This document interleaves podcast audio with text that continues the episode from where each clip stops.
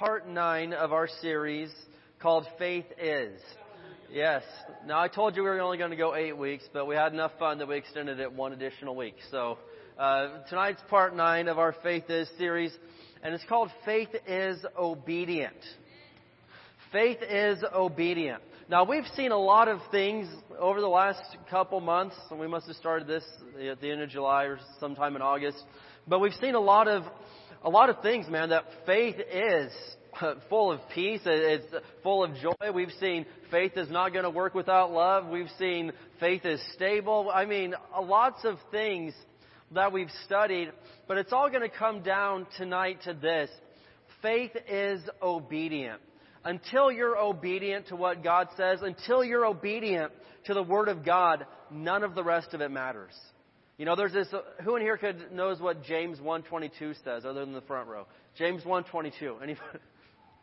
says, uh, faith, oh, excuse me, it says, but be doers of the word and not hearers only, deceiving your own selves.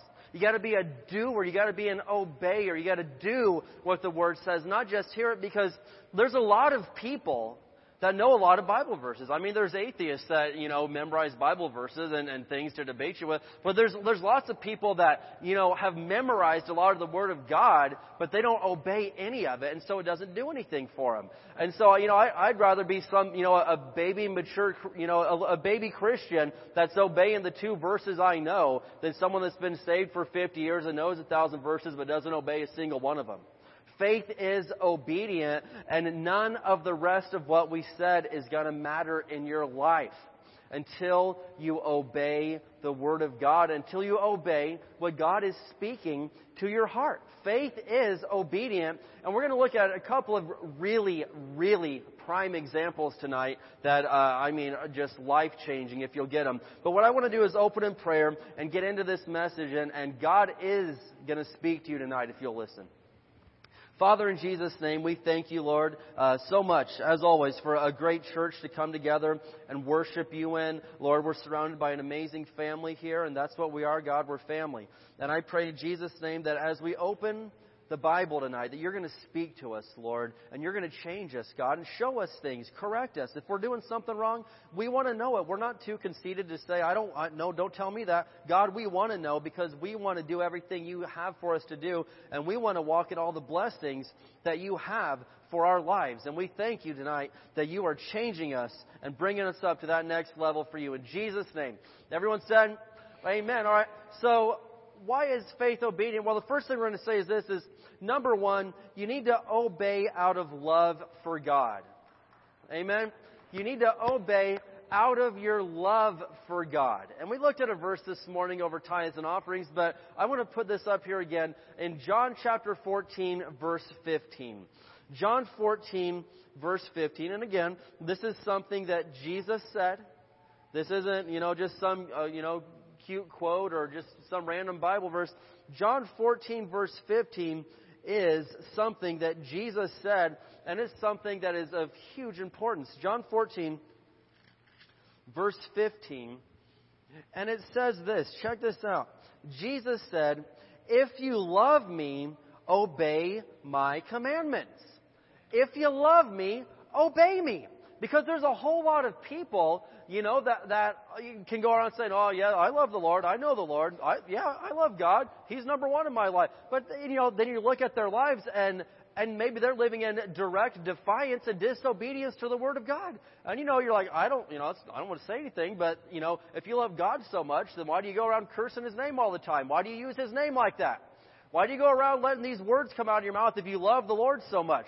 Why do you go around treating people like trash all the time if you love God so much? It is, it's, it's, it doesn't make any sense whatsoever.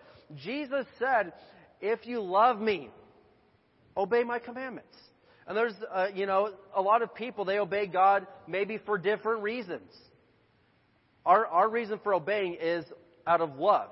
And there's a lot of people that, you know, I know people that they obey parts of the Bible just because they're afraid of you know the consequences that'll come to their life. You know what I mean? Uh, yeah, they're, they're well, you know, I'll I'll do this, but I, it's just because I don't want this judgment to come in my life, right? You know, I don't want sickness. I don't I don't you know I, I'll obey, but it's just so I don't get in any trouble.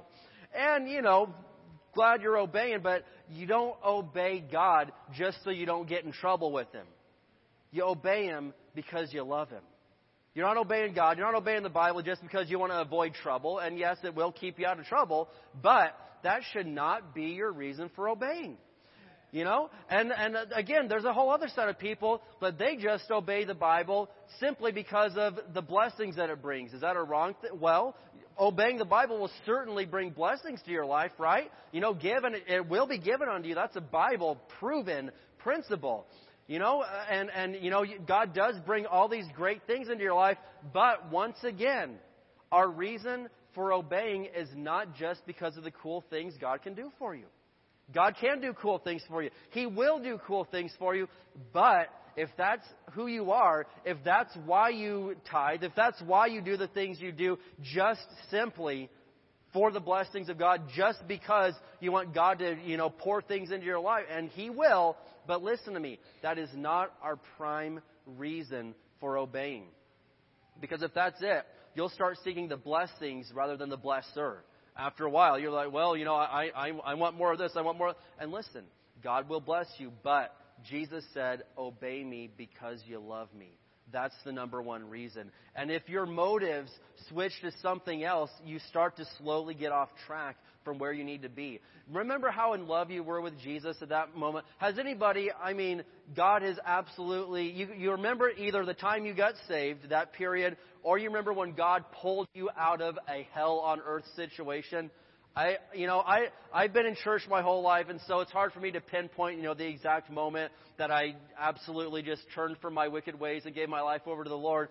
But I can tell you, there's been a few things in my life, hell on earth, where God pulled me out of. And if you don't know the feeling of being rescued and saved out of an absolute pit, then I mean, someday you probably will. But when you've been pulled out of a dire, nasty, terrible situation and there was you were kicking and clawing and doing everything you could do to get out of it and you could not fix it in anything you tried nothing seemed to work but then Jesus pulled you out that moment, there is no better feeling, and I think, than the feeling of being rescued and saved out of an absolute pit. And I have experienced that a couple of times. And that moment uh, of just the love you have for Jesus, that's what he's looking for. That's what he's looking for. Because when he's got you in that way, he knows that you'll obey him and it's because you love him so much. You're saying, Lord, anything I can do for you. Imagine if somebody saved your life. You know, can you think of that? Say you were drowning out in, you know, out there in the ocean or something, and I mean, you're you're you're you're gonna die within minutes, you are going to be a dead person, and a bunch of people walk by and they're like, oh man, that looks bad. And, and no one helps you, but then one person jumps in and saves you. You know what I would do? I'd be like, oh my gosh, if there, I'll do anything for you. Whatever you want, I will, I will, can I pay you back in some way? Thank you, thank you, thank you. Anything you want. And that's, you know, that's, that's what Jesus is looking for, that love. Because there's a lot of people that he has saved their life and they didn't even stop to say thank you. They're like, oh, I'm glad I'm out of that mess. Now let me just go about my business. Don't be that guy. Now check it out. Faith is obedient because it loves God, and you obey out of your love for God. And I always think of this example that um, I went to a Christian high school, and the pastor there told this I, just the best story that I think applies to this. And he grew up on a farm in Wisconsin and you know it's a big dairy area and so he was up there and he said growing up they had you know thousands of cows or whatever and and when he was younger every day he had to get up at 4 a.m. or whatever to go take care of the cows and, and for a long time, he had no appreciation for the cows. He didn't care that they paid the bills for his family, that they were the source of livelihood and income, and, and that the cows were what, you know, that was their means of living, was these cows. So his dad would have to get out of bed, push him out of bed, drag him out of bed, bribe him out of bed, kick him out the door, go help me. You know, just had to beg him and push him and everything else to just do his job in the family because he just didn't get it. He had, you know, he didn't get it. But then he said, as he got older, and he started to realize some things, and he started to realize his dad wasn't having him feed the cows to be mean. His dad wasn't having him feed the cows as some cruel form of torture. His dad was having him feed the cows so they could live. And when he saw the reason for getting up and feeding the cows, and when he saw that his dad sacrificed to, to make this family survive, his dad didn't have to, you know, beat him out of bed anymore. His dad didn't have to push him out of bed, beg him to go do his job. When he got the heart of the father, he started to obey out of a love for the father. And when you get a heart for your father, you'll you'll obey him and it's not because you want hey give me some money or or you know I did this don't beat me up no you'll obey because you love your father your heavenly father so much you don't want to disappoint him. You love him. You want to do anything you can for him because of what he's done for you. And that's what we're looking for. That's why we obey God. It's out of our love for him because if we're obeying out of any other reason you'll eventually you'll walk away. If your reason is anything else other than love, you'll eventually walk away from obeying God. And, uh, and that's not just, you know, a, a, a theory. That's, I've seen that so many thousands of times that people, you know, they get themselves in trouble. They come into church, get their God hit, get their fix, get get get back on their feet, and the next thing you know, whoop, they're out the door. You don't see them again for a year or two until they get get their butt kicked again in life. Then oh, better get God, you know. And it's just sad. And their whole reason for doing anything for God during those times is just to get bailed out of the mess they put themselves in. It is it's honest to God. It's not because they've got this love for the Father. And is that me to me to say? I don't think so. Jesus said you could judge a tree by its fruit. And if somebody, you know, it's it's just sad to look at. And so, uh, your, if your reason for obeying God is anything other than your true love for Him, listen, you're going to get distracted and you're going to walk away from it at some point. And I, I encourage you, if you're in the middle of a bad situation right now, you're at the right place, okay? Absolutely. But let's get more and more of God's heart as you're in here and watch what He can do, man. He will pull you out of the pit and He will keep you out of the pit. You're not going back in there again if you get his heart, all right? And so I want to show you one of the hardest stories for us to understand in the Bible that uh, especially in our in our modern day culture and age it, it's just baffling to us to even read this story but I want you to turn to Genesis chapter 22 now this is the I mean the ultimate story of biblical obedience this is I mean, I don't know how else to say it, but mind blowing, this story. It is nuts. Genesis chapter 22.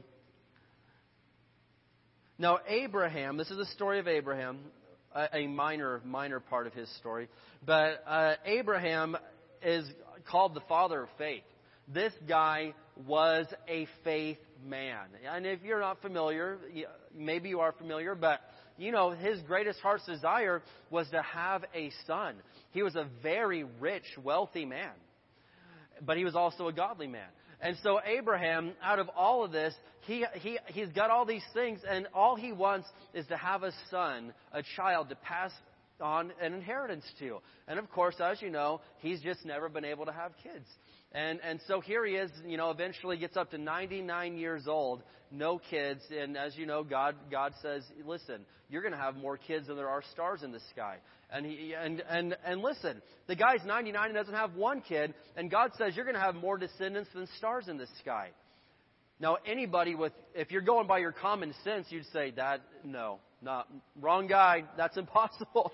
I don't even have one kid. And I'm really, really old really old, 99. And, you know, that's, that's a, you know, very old age. And, and he doesn't have any kids. His wife's 90, Sarah. And, and so, as you know, um, they, they have kids. God causes them to be able to have kids. They have Isaac. They have this son named Isaac. Now, can you imagine if you've gone all these years, you're like 100 years old, you finally get this son that you want, finally. Wouldn't that son be just the most precious your this son, even though you're rich, this son would be worth more to you. And of course, all of us that are parents, I mean, all of our kids are. But I'm looking at Abraham's position here. He's waited a hundred years for this gift. This has to be, I mean, just the most important thing to him in the entire world. And so God one day comes to Abraham and says, Hey, I need Isaac back. I'm, I'm asking you to sacrifice your son. And I, I mean, this is just mind blowing. this man of faith, he, he, he, he, he, it took him a hundred years to get this. And God says, okay, you've had him a few years. I'm going to need him back. I need you to sacrifice him on a burnt, a burnt offering on an altar. And Abraham, he goes through with it. If you know the story. So check this out.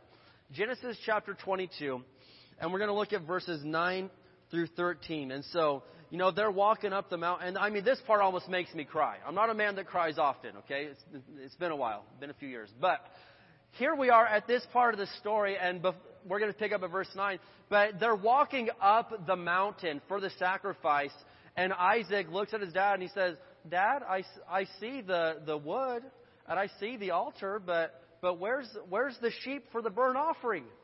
And, and, you know, Abraham, he said, I think it's verse 8 here, he says, Don't worry, Isaac, God will provide. And can you imagine you're walking up the up to this to your son, and he's saying, "Daddy, I, I don't get it. I, where's the sheep for the for this burnt offering?" Well, it's you, you know. But he didn't say that. And so look at verse nine. When they arrived at the place where God had told him to go, Abraham built an altar and arranged the wood on it. Then he tied his son Isaac and laid him on the altar on top of the wood. And Abraham picked up the knife to kill his son as a sacrifice. At that moment, the angel of the Lord called to him from heaven, Abraham! Abraham! Yes, Abraham replied, Here I am. And I mean, can you imagine how glad Abraham was to hear this voice? Normally, you hear voices coming out of the sky, you're a little bit freaked out. But right now, this is the best timing ever to hear a voice coming out of the sky. He says, Yes, yes, whoa, here I am, here I am. And look at this. Don't lay a hand on that boy, the angel said. Do not hurt him in any way, for now I know that you truly do fear God. You have not withheld from me even your son, your only son. Then Abraham looked up and saw a ram caught by its horns in a thicket. So he took the ram and sacrificed it as a burnt offering in place of his son. Wow. What a story. Abraham was literally had the knife up. Now, again, this is so hard for us to comprehend. But God, you know, what did, what did God say to this angel? He said, Listen, I know you're the real deal. Now, if you won't even hold back your son from me, if you won't even hold back your own son, now this is, you know, think about this. This is also a type and a shadow of what God did. For God so loved the world that he gave his only begotten Son. Whosoever shall believe in him will not perish but have everlasting life. Now, I, have heard it said, and I don't want to go on record for this, so I need to study this better. I should have looked this up, but this is just coming to my mind right now. But I have heard it said that this same mountain that Abraham took Isaac to ended up being the same place that Jesus died on the cross. Now, it, you know, now if this is true, I, you know, this is just coming up to me right now, but if this is true, you know, think about the, think about the, uh, the, the tying in of Jesus dying on the cross, God laying down his only begotten Son, and Abraham being willing to do it.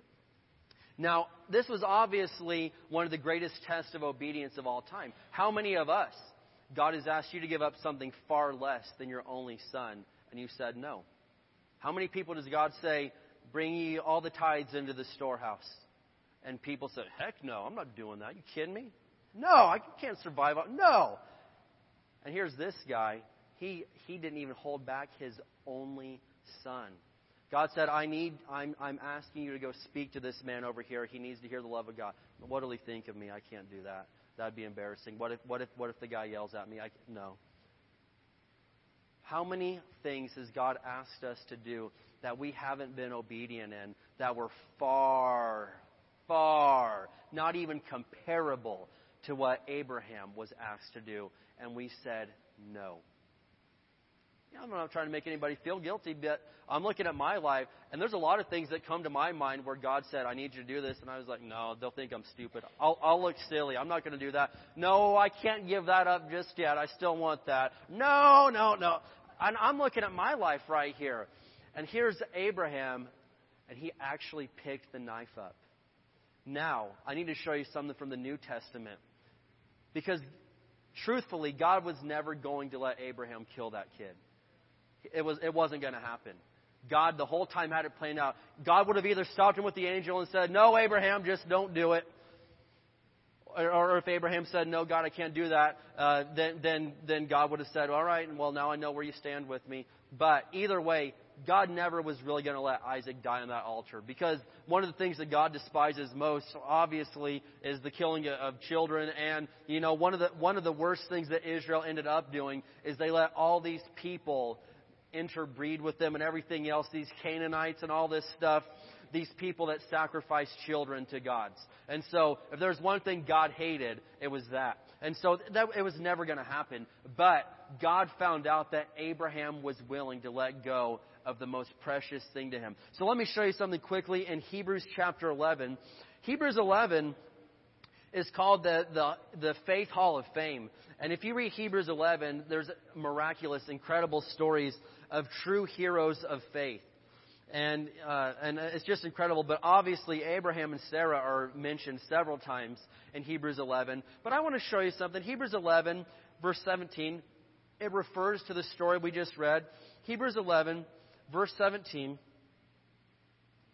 it says this It was by faith that Abraham offered Isaac as a sacrifice when God was testing him.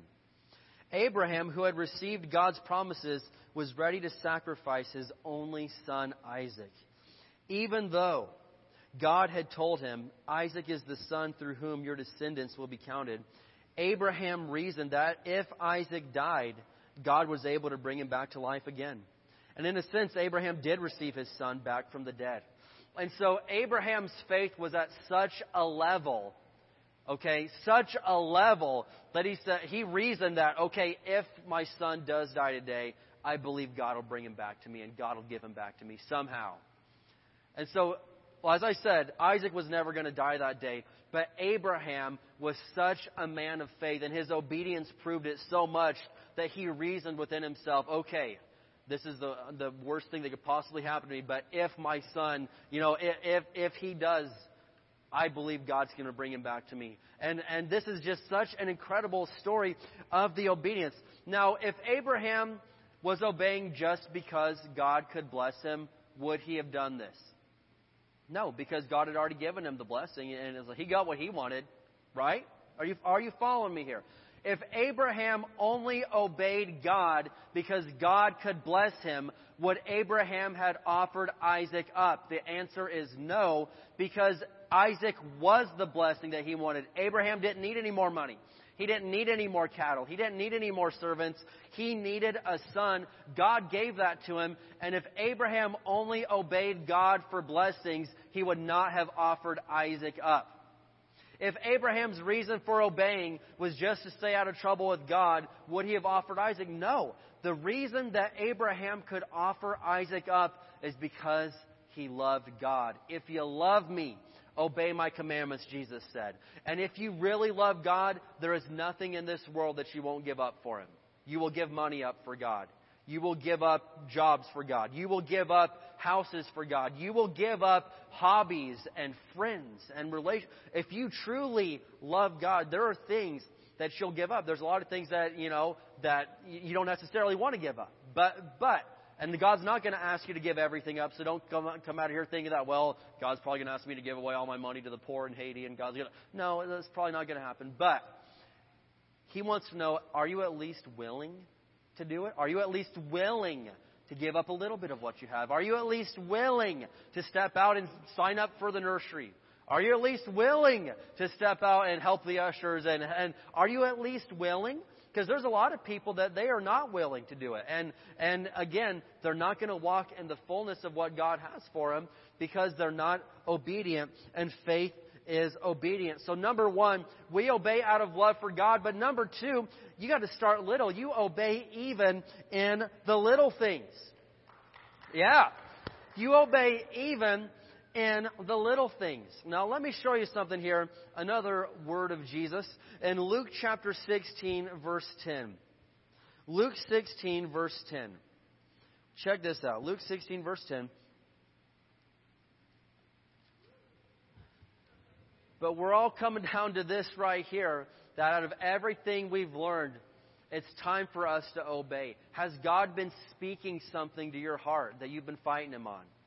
Well, tonight's tonight to submit and say, okay, not my way, but your way. Is there something you've read in the Bible that you know is the truth, but you've just been fighting against it, saying, "No, I don't, I don't want to, I can't do that. No, I'll look stupid." Is there something that God is trying to get to you, either through a word from somebody else or through the written word of God? There's some way God is speaking to you, and you just haven't fully obeyed Him on yet. Tonight's the night to finally give in and say, "Okay, I'm going to do it your way." because faith is obedient, and you're not going to see all the promises until you get here. But Luke 16, verse 10, Jesus said, If you are faithful in little things, you'll be faithful in large ones. But if you're dishonest in little things, you won't be honest with greater responsibilities. And so we could break it down like this.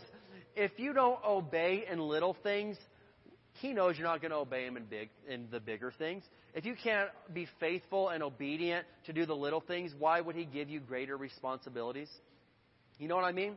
And, and if I'm a boss, and, and I'm and I've got ten employees, even one may be the most qualified, one maybe been with me the longest, but I'm looking to make somebody, you know, my assistant manager or, or whatever, to promote somebody like we were talking about earlier.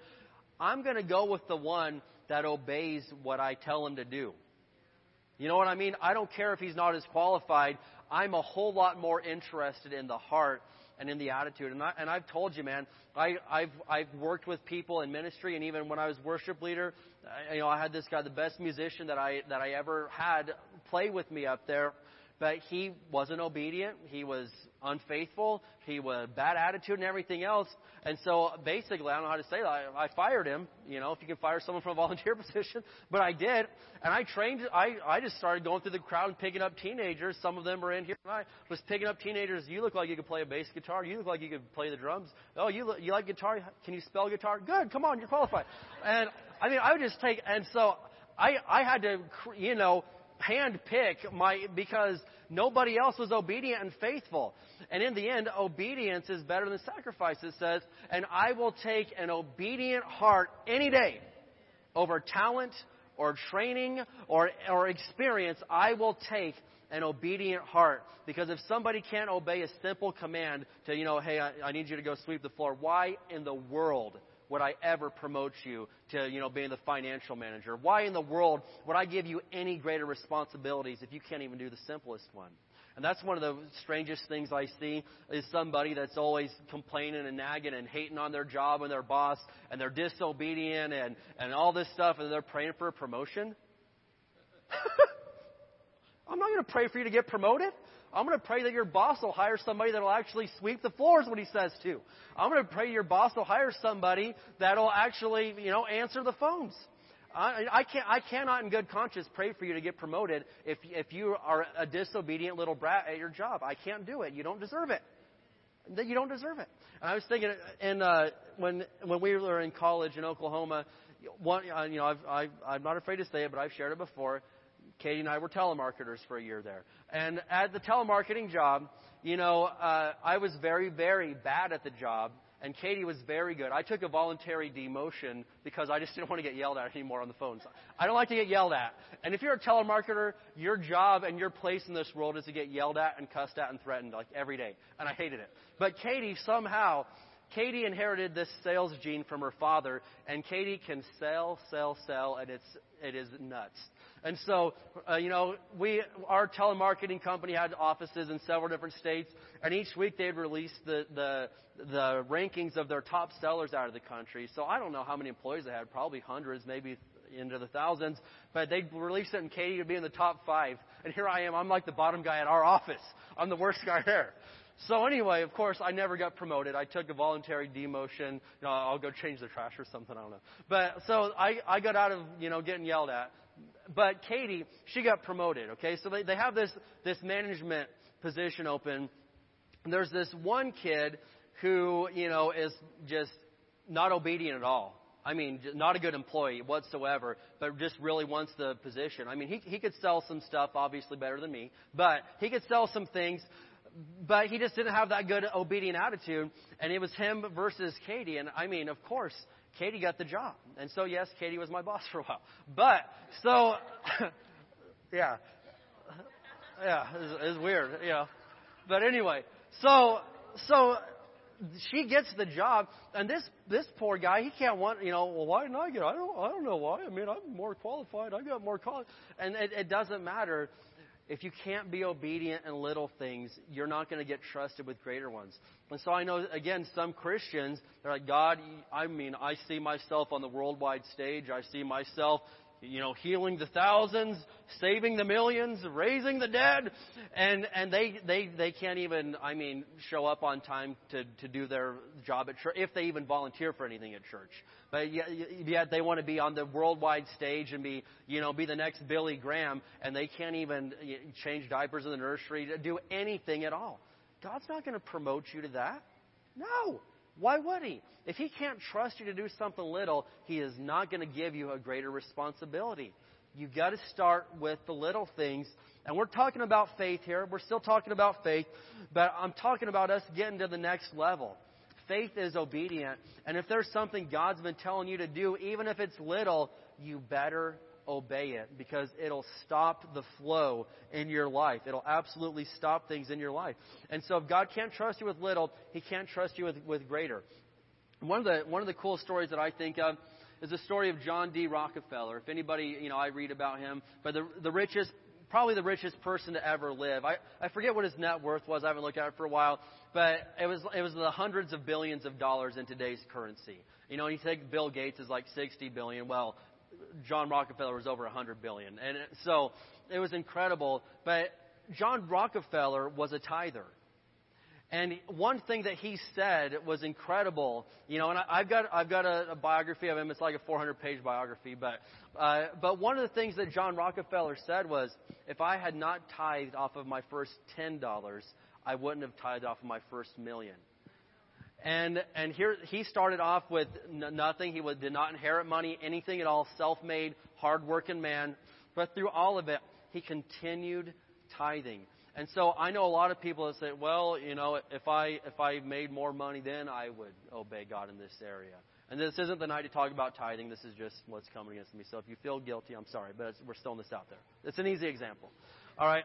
And so, but I know a lot of people. Well, you know, if I made what he makes, then I would. Liar. If you aren't obedient in little things, you're not going to be obedient in greater things. It's statistically proven that people that make the least amount of money are the highest percentage of, of tithers. Okay, and so if you don't, if you can't give God, you know, uh, ten dollars off of the hundred, there's not a chance in the world you'll give him a thousand off of the ten thousand. No way in the world you'll give him the hundred thousand off of the million. You're not going to do it. That's a lie, and and that's fine. That's between you and God. But don't lie. Okay, if you can't be faithful in little things, you're not going to be faithful in big ones. It's just a Bible fact. And so examine our lives tonight and let's see, God, are there little things that I know to do that I'm not doing? Are there little things that you've spoken to me that I haven't obeyed you on yet? And God's not going to give you your next assignment. He's not going to give you your next step in life if you haven't completed the last one. The psalm says that the steps of a good man are ordered by the Lord, and I firmly believe that God leads his people most of the time in steps one step at a time. Now, every now and then he'll ask you to take a gigantic, massive leap, you know, but most of the time it's steps. Okay, now that you've received Jesus, now I'm going to ask you to come over here and be baptized. Now I'm going to ask you to come over here and become a member of the church. Now I'm going to ask you to come over here and tithe. Now I'm going to ask you to come over here and serve. Now I'm going to ask you to come over here and lead a class. And it's just step by step by step. And if you've been stuck on the same step, the same thing for the last, you know, however long, and you're like, what's what's the next thing? I'm just not, I'm not, I'm not getting anywhere. Have you completed the last step? Have you been obedient on the last thing that God told you to do, or have you been hung up on that for a long time? Well, listen, He can't give you the next one until you complete that one. Faith is obedient even in the smaller things. And um, we're going to go ahead and move on to point number three here and it's this. Number three, we need to obey even when it's hard. So you got to obey in the little things, but you've got to obey even when it's hard. Now, do you think it was hard for Abraham to bring Isaac up to that altar? That was really hard. That was like on a scale of 1 to 10, that was a 100. There, there was nothing that could have been ever harder than that. That had to be the hardest thing in the world. Or when God gave his only begotten Son. You think that was easy? No. That wasn't, that wasn't easy for anybody involved. It was hard on Jesus, hard on God, hard on. I mean, that was a difficult situation. But they still went through with it. Jesus still went through with it. And so maybe you've been challenged with something hard. Maybe you've been challenged with something difficult. Are you obeying God through it? Are you obeying even when it's hard? You could say, "Well, I've obeyed in the little things, but I mean, this is this is mega. This is massive. I don't think I could do this." Well, I want to show you one last story tonight, and it's in 1 Kings chapter 17. And this is another just I mean, this is another one of those Bible stories that it, it's just hard to wrap your mind around. It's, it's insane. 1 Kings 17. So you've got to start in the little things and work your way up to the hard things. You know, I remember when I was uh, when I was a wee lad, we had we lived out in the country and uh, on several acres. Jesse Garcia has been to my childhood home, and it's nothing but several acres of grass. And I'm not talking about grass that we had to get a sprinkler out for. I'm talking about grass that grew at a, a scary rate. You had to mow it at least once a week, or else you you know you know. I mean, just grass. Just, I mean, some weeks twice. If it was rainy season, you'd be out there every day. And I mean, several acres. It was awful. You know, mosquitoes attacking you and bugs and snakes. Just ah. You know, it's beautiful, but just there's a price to pay for the beauty. And so, I remember growing up, I always wanted to be able to use the riding lawnmower. You know, when I was a little kid, and and my parents wisely they wouldn't let me use it until I proved I could handle a little push mower. Till you can do this in a straight line, we're not going to put you on a you know on that thing. You'll kill somebody you know, and I mean several acres. But I remember finally I got to the place where I could mow straight, even lines and and all this stuff. And finally I was trusted with the riding mower. But I couldn't be trusted with that type of power until I could handle a little bit of power. And in our lives, God's not going to just release the, you know the fullness of power and blessings into your life until you prove you can handle the little bit of what you got. You know, if if, for instance, you know, every time you, you just misspend and mishandle money all the time, you know, as soon as you get money, you throw it out the window, you get rid of it. Oh man, there's still five dollars left. We better get rid of this fast. You know, you just blow and mishandle your finance. God's not going to bring you in even more just so you can screw that up too. You've got to start handling what you have before He gives you more. And so we saw what Abraham did. We, we, we've seen some stories here. But now I want to show you another one of these stories that I'm like, man, I don't know. I, I just, man, this is insane. But 1 Kings 17, and in a second here we're going to pick it up at, uh, at verse 10. But Elijah here uh, is the prophet, and the, the land is in a famine, a drought, a famine. People are dying. It is just a bad, bad situation. But I want to show you what Elijah does here. He gives this woman a chance to obey God and absolutely change her life. 1 Kings 17, verse 10. It says, So he went to Zarephath, and as he arrived at the gates of the village, he saw a widow gathering sticks, and he asked her, Would you please bring me a little water in a cup? And as she was going to get it, he called her, Hey, bring me a bite of bread, too. I'm adding the emphasis, you know, I'm sorry. All right. But she said, I swear by the Lord your God that I don't have a single piece of bread in the house. And I have only a handful of flour left in the jar and a little cooking oil in the bottom of the jug. I was just gathering a few sticks to cook this last meal, and then my son and I will die. I'm thinking, geez, calm down, lady. It's a piece of bread. Jeez. But I mean, she's in a a dire situation here. And here comes this jerk that's never even met her. Like, wait, woman, give me a bite of bread. You know, I mean, how bad does this look? And and so she's like, listen, you, I'm about to die. You see these sticks? These are going to make the last fire that I will ever see to cook the last bite of bread that me and my boy will ever bite into. And then we're going to go lay down in our house and we're going to sit there and die of starvation. But you want some bread. Oh, that's cute. Now look at this.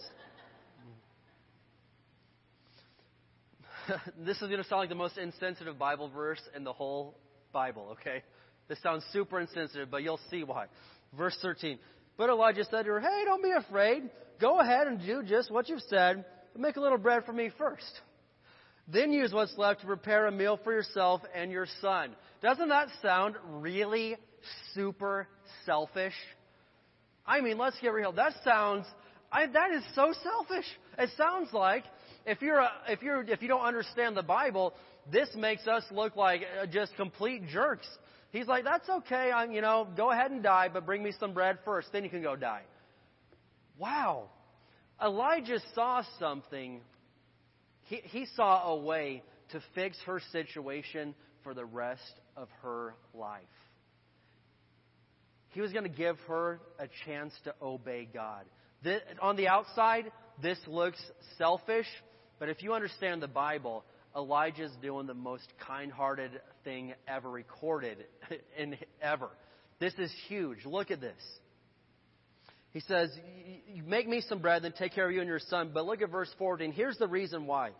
For this is what the Lord, the God of Israel, says There will always be flour and olive oil left in your containers until the time when the Lord sends rain and the crops grow again. If you'll obey me, you can have food for the rest of your life. If you hold on to that one piece of bread, it'll be the last thing you ever eat. Wow. And so many times we're holding on to that one little thing we have. No, no, I, no, I can't give it. No, this is mine. And God's saying, if you'll give me that piece of bread, I'll give you all the bread you could ever want. If you'll give me that one little thing you, just hand me that one little thing you've got, and I'm going to take care of you for the rest of your life. Sometimes, when you're tested with obedience, you, I mean, you've got to realize that God's not going to ask you to give something up and not just pour something even better into your life. She could have ate one piece of bread and died, or she could give that one piece up out of obedience and have food and provision for the rest of her living days. This is decision time. What in the world are you going to do? You're going to, you're going to do what makes sense to your head? You're going to do what God's saying to do. If you do what, if you you choose your path, that's fine. You have you have the right to choose whatever you want to choose. You do not have to choose God. You do not have to choose church. You do not have to go to heaven. You don't have to do anything you don't want to do, and that's fine. You have the power to make choices, but you also live with the consequences of the choices that you make. And so she could have held on to this one little piece and died, or she could say, "No, give it give it to you. This is for the Lord. You take it, and and you just go ahead." and be taken care of for the rest of her life. And so look at this, verse 15. This is, this is absolutely powerful. So she did as Elijah said. She obeyed. And she and Elijah and her family continued to eat for many days. Look at verse 16. This is great. There was always enough flour and olive oil left in the containers, just as the Lord had promised through Elijah. Wow. In the end, do you think she was glad that she obeyed? Do you think she was glad she did it God's way? Absolutely. And there's been a lot of times where God's asked me to do something. I'm thinking, I don't know, man. I don't get it. I don't see how that's going to work out. I don't, I don't, I don't. And God's saying, shut up with your eyes, okay? Shut up. You're saying I too much. We're supposed to be, you're supposed to be paying attention to me, not yourself. And if this woman hadn't done this, you would have never heard of her. She would have been like the other thousands of people that died of the famine. There would be no record of her in the Bible. You would have no idea she ever even existed. There was a lot of other people that died that day. But she was not one of them, and her son was not one of them because she obeyed the Word of God. Do you think it took faith to do that? Oh, man, yeah, it did. But faith is obedient. Faith obeys even when it doesn't see the answer. And that's what God was asking her to do. That's what God was asking Abraham to do. That's what God is asking you to do. Obey. It's okay, you, even though you can't see the end. It's okay. I've got this. And I, will I'll wrap it down with this one final story. I heard this story about sad story. This family's house caught on fire and everything, and so they all get out. But there's the, the just the, the the little girl. She didn't get out, so she's stuck in the upstairs window of the house, and it's burning. And I mean, she has very little time left And finally, dad just shoves everyone out of the way because they're not getting up there. And he says, just jump. I've got you. And she's saying, no, I can't jump. I can't even see you. I can't do it. No, I can't jump. And he's saying, it's okay if you can't see me because I can see you. Just jump. And that's what it is when God's asking us to obey. You may not be able to see where you're going to land. You may not be able to see Him, but He's saying, it's okay, just do it. Because I can see you. I'm standing right here. I'm not going to let nothing happen to you, man. You're going to be all right. And so, for all of us tonight, as we just bring it down into this, faith is obedient. We've seen what faith can do. Faith can move mountains. Faith can heal, heal me of cancer. Faith, faith can, uh, I mean, bring in jobs. We've seen that. Faith can heal marriages. Faith can bring the peace of God, the joy of the Lord. Faith can do all of these things, but it's not enough to just say, well, I've read all those verses. You've got to obey those verses. So, what is it that God is speaking to your heart? Has He been telling you to do something? Has He been telling you to give something up? Has He been telling you to go do something extra? Has He been telling you something and you just haven't wanted to? You haven't obeyed? Listen, we're not here to make you feel bad. We're here to help you feel good.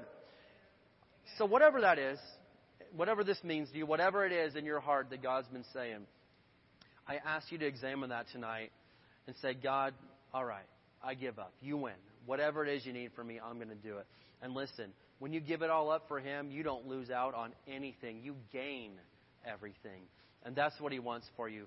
Faith moves mountains. Faith is amazing. It, it is, uh, you can't please God without it. Faith is one of the best subjects we could ever study. But faith is obedient.